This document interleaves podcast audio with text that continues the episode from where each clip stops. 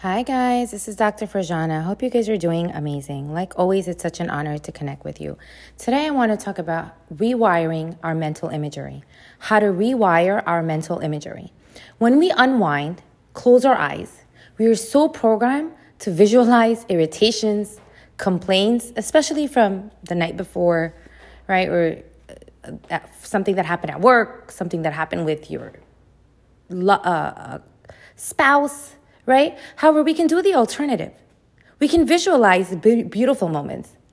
We can actually choose to visualize beautiful moments because remember, our subconscious mind believes, right, whatever you tell it.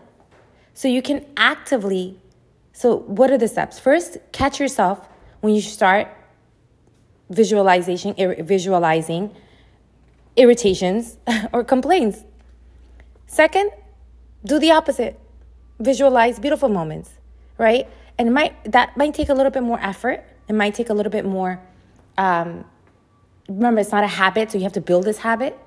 So it'll take. You have to initiate it more. However, it can start be, turning into a habit where you just close your eyes and think of the greatness in your life, right? All the greatness in your life, and you might have to write it down initially uh, in, in a on a post-it or on your phone in the notes section, so you have it there and it's easy easily accessible and then it becomes more automatic right? There's a sense of automaticity in there. All right guys i hope this was helpful. Rewire your mental imagery. You don't you don't have to stay in that programming of visualizing those irritations and complaints and the arguments and who said what and the criticisms right? It's unnecessary right? Life is too precious.